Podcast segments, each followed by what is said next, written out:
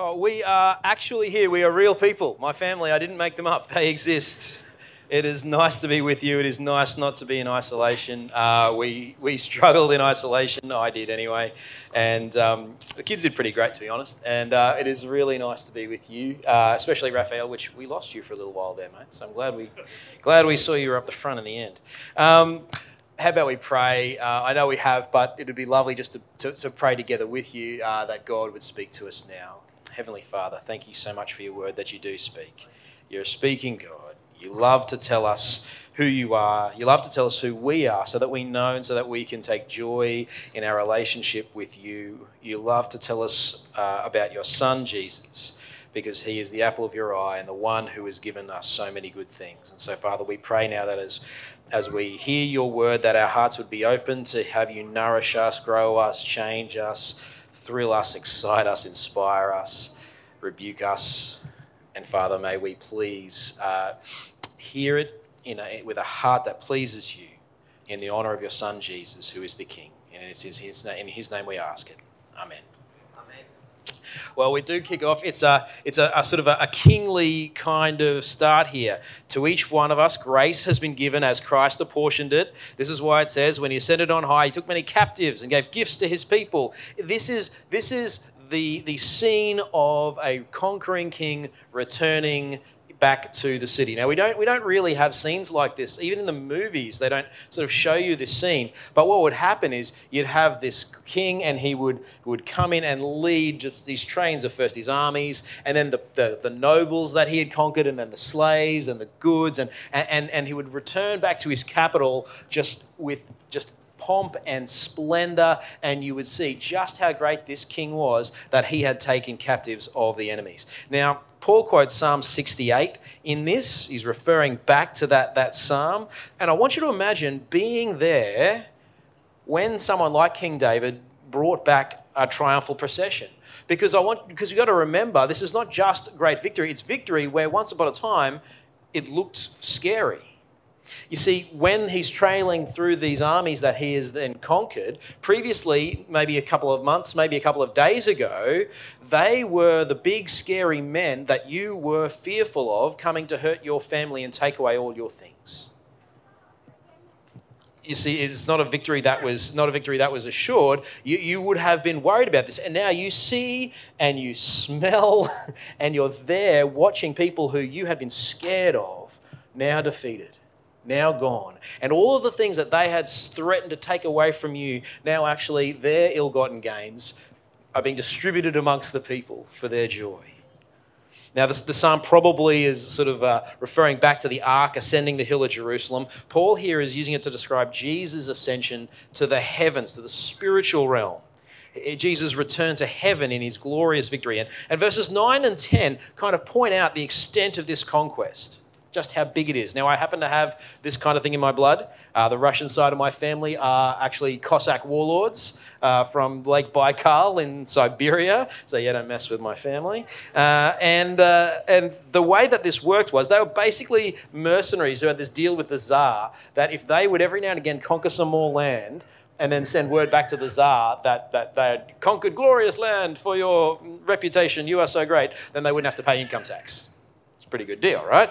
So every now and again, they just move east through Siberia and Mongolia, conquer some more villages, send word back, and then take whatever goods, money, and probably people looked good to them and send word back to the Tsar. So it was not terribly impressive. It was, it was actually kind of kind of well selfish and self-serving and, and kind of just, just not, not that glorious really is what it sounded like but jesus is different here you see in verses 9 to 10, in Jewish thought, the universe consists of the heavens above, which have got multiple levels, and then the earth below.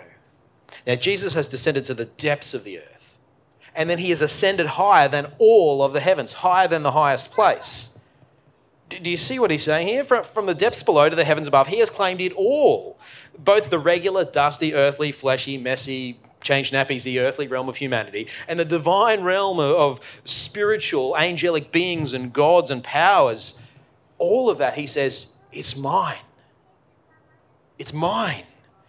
eh, not just to lazily hold a notional title over it like a Cossack warlord, he is intimately connected with each element of this. Do you see there, verse 10? In order to, to fill the whole universe. He is Lord of, not just, oh, I, I just claim ownership, he is connected with, he fills the whole universe, every inch of creation. Which means that his conquest is over the Maldives and Saudi Arabia, where the persecuted church is. It's over Canberra. It's over the Chinese Communist Party. It's over KPMG and PwC. It's over Allah, Buddha, Krishna. It's over the Australian dollar, the US dollar, and the yen. You see, there's not all of the, the bits of reality that we think of. There's not one space in your reality where Jesus is not the boss. Whether you're in a Westfield, whether you're on your computer, whether it's the middle of the day, late at night, with friends, or all on your own, whether you're on Summoner's Rift, 4chan, Netflix, YouTube, TikTok, it doesn't not matter. Jesus fills that space. He is there. He is Lord there. He's the risen King of the universe and is present. And so, this great King, who, when you're on your break, who, when you're working hard, who, when you're thinking about him and when you're not, is king. He gave gifts. He gave gifts. On a return parade, this conquering king would give out gifts to his favourites from the booty that they'd plundered. Maybe this is where the whole, you know, that tradition you got if you go on a business trip, you got to bring back souvenirs for the family from the place you go. I don't know if that's kind of part of where it came from, but, but this is that kind of thing. It's like a dad returning from a business trip to a popular tourist destination. Jesus comes with gifts, and it's meant to be exciting. So we should be excited. What's Jesus' gifts going to be?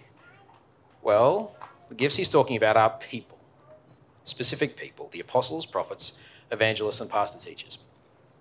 Maybe not that exciting. I mean, I don't know about you. Maybe there are some of you here who, if you woke up and you found Steve and Tim and myself like wrapped up in bows under your Christmas tree on Christmas morning, you might be kind of cool. This is great. You'd be weird, but like, I'm, maybe some people are like that. But there are some beautiful things here. Jesus is actually giving the greatest gift that God could give anyone because these are the people that give you Jesus. See, Paul's not talking in the abstract. He's not saying categories like engineers and musicians, and he's talking about specific people. No, the, the, the, apostles, you know, the guys who saw Jesus, who, who were there with him and smelled him and touched him and ate food with him and could tell you about what it was like, he gave you them so that you know about him. It's, it's specific. You know, the prophets, those guys who, who predicted and who, who, who um, told you what, it, what um, to expect about Jesus, or it could even mean the, the, the New Testament prophets. So, Anna, the, the prophetess, uh, the four daughters of Philip who were prophetesses, a guy named Agabus, these different prophets we talk about, and people knew who they were, these people who shared revelation from God about specific events. And the evangelists, these are the ones that, that taught all of these people that Paul's writing to the gospel, the ones who the elders laid hands on, and then they said, hey, go out and share this with everyone. Paul, Barnabas, Timothy. And then the pastor teachers, which is probably the best way to understand the grammar there, like the pastor teachers, they're the one thing, who took that message and they bring it to life in the local church each week, each day. You see, they knew these people. They were the people who've given them Jesus. And that's the pattern. These people are gifts because God, all four categories, because God used them to connect the good news of Jesus with people who previously been alienated from God. They're conduits for the message that Jesus is the King of the universe and that God has declared peace with all who will put their trust in Him. And so, because of that, they're precious gifts. I mean, I don't know, I don't know how, how you felt over the last year or so, but you've been incredibly blessed to have David as your interim moderator. He's, he's a gift is he not? A gift to Tasmania, a gift to Hobart, a gift to you. And, and so often that's probably been obvious. You're just sitting there and you're just enthralled by the joy of hearing him unpack the gospel in that Welsh accent. Like, it's just not fair. You know, it's fantastic, isn't it? It's so good and we love it. But I suspect there were probably times last year when it was harder to think of David as a gift. Maybe if he was human and limited, or maybe if he said something from the Bible you didn't quite like so much. Maybe if he was sinful at some point, certainly will be when I'm sinful, it'll be hard to, to, to think of, of the pastor here as a gift. But maybe if I was to call you on a sin that you actually were kind of attached to, it's going to be harder to think of the pastor as a gift at that point, isn't it? It's going to be much easier to, to, to find excuses or to be angry or to, to think you've got no right to say that. Well, it's that day that it's actually the hardest to think of your preacher as a gift. That they actually might be the greatest gift to you. Because that might be the day that they give you the gift through which God saves your soul from sin. Saves my soul from sin as I seek to reject the words that come from the sin that wants to destroy us. Pastors are gifts. Now, what are they gifts for? Bill, we notice in verse uh, 11 and 12, uh, the only thing that pastors are actually particularly good for is if they are going to do their job. And this job here is to equip God's people for works of service. To equip God's people. You see, these people with word based gifts are meant to equip God's people for ministry so that the body of Christ might be built up. Now, that's significant because it doesn't say that the pastor's job is to build the body. Did you notice that there? The pastor's job is not to build the body. Um, six months ago, well, actually, it's longer than that now. It's probably about uh, 10 months ago now. I had a knee reconstruction, which means that I've spent a lot of time with physiotherapists, right? Now, um, I've attempted to do things like weights and uh, strengthening programs, and uh, I have looked silly and sweaty and hilarious quite often. But if, but if I didn't do that, if I didn't do my sort of, you know, single leg squats and, and balancing stuff and all of that, rebuilding the strength, the stability, the control in the knee, then all that's going to happen when I go out and play soccer again is I'll blow the knee out. It'll go again. It'll have a relapse like I, like I had once. See, the physio, the physiotherapists themselves, they're super important for rebuilding my knee. But you know what's annoying about the physio? They don't do anything.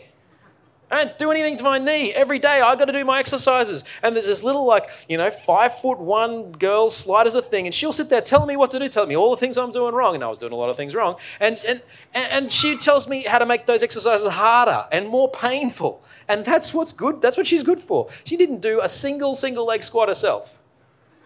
Right? Nothing to strengthen my knee if I don't do it myself. Pastors are annoying in exactly the same way as five foot one girl physios, right? Their job is to equip us to do it ourselves. Physiotherapists, not builders. That's what pastors are. They're bodybuilding, not house building. You see, the minister's not the boss. This is not the CEO. I'm a nobody. See, ministers are maybe a bit more like blood. More like blood. They, their job is just to, to deliver oxygen to nourish cells like the minister delivers the word of God to all areas of the body. They carry building blocks to construct new cells, training and repairing. They deliver antibodies to protect the body against attacks. But really, what is it the minister doing? Enabling each part to do its work effectively. Not very important, but also very important at the same time. Verse, we had verse 13 to 14. Why is it like that? You see, God could have done it differently. He could have made it so that the ministers do build the church. Why is it up to us all? Well, verses 13 and 14 tell us it's because of the nature of the task. See, it's until we all reach unity in the faith and unity in the knowledge of the Son of God and become mature, attaining to the whole measure of the fullness of Christ, then we will no longer be infants, tossed back and forth by the waves, blown here and there by every wind of teaching and by the cunning and craftiness of people in their deceitful scheming. See, we together are the body that needs building up. It's us together that needs to mature. So it's us that needs to be unified in our knowing Jesus and in our trusting Him. See, the body only grows muscle mass when it does the hard work. That's how it gets the strength to withstand the winds of doctrine, the, the fads of teaching. If we work at it, the latest trend that sounds so right to anyone born in this age but runs contrary to the word of God. That's hard to withstand, right? Like the thing that, because of the cultures we grew up in, seems right. It seems so normal. You're like, how could you? You're a monster if you don't think that. But then the Bible says something that's kind of runs counter to it somewhere. That's the hard thing, right? That's where we do the hard work. You see, it's as pastor teachers equip the body with the word of God that the body itself has to do the building up. Just listening to sermons are not going to do the building.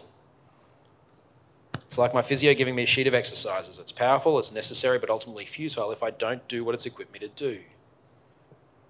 My knee will be just as floppy and bendable to the outside forces if I don't do it. So, how do we, how do we then do this job that we together have got as a body? Well, I, I want to, just take one moment to ask a, a sort of a, a jump out of that mode question for a second. It's worth taking it, the question asked this what is it exactly that grows? Because if you're like me, and you might not be, but some people here, here are like me, we're Western in our culture, grown up in an individualist culture, and like me, you've probably been tracking along with, say, verses 13 and 14, where it's talking about individual growth. You know, we will grow and become better able at determining right from wrong and stuff like that. We won't be infants. Our individual judgment will be greater and more mature. But if you step down to verses 15 and 16, it's clear that Paul's got something kind of different in mind. It's actually the body as a whole that grows. He's not just, just sort of interested in individual parts growing. One of the most powerful metaphors God has got to describe us is as a body. And when you're talking about body growth, it's a bit weird to talk about body growth like as parts. I mean, you know, like uh, when one part of the body grows and the rest of the part, body grow, doesn't grow around it, like it kind of looks weird. You know, like that one freak eyebrow that like that just grows really long on your granddad and it's just like curly and stuff. Or like the guys who skip leg day and they're just like massive down up here and then just like the skinny tiny things down here and just look really out of proportion. Or when one part of the body refuses to stop growing and becomes a tumor. That's serious. See, individual growth without body growth deforms us. If you've ever been to the physio, you'll know that having one, one sort of set of muscles on one side of your knee pulling harder than the other side actually isn't good because it's strong, it's bad because it's pulling you out of alignment. If we're not united, you can feel great about yourself. You're going so well in Christian faith, you're going so strong. But if your brother is struggling, well, what good is that to you? You're part of the one body. It doesn't matter that you're going great. Your brother's going terribly. Your sister's struggling. The, the, the, you're part of a body. Like, no knee is ever there celebrating how great the knee is when really the arms are so weak that they can't lift the weights and, and win the gold medal. The, the knee can't celebrate because it's a part of a body. It's no credit to us if we're going well but another part of the body's left behind.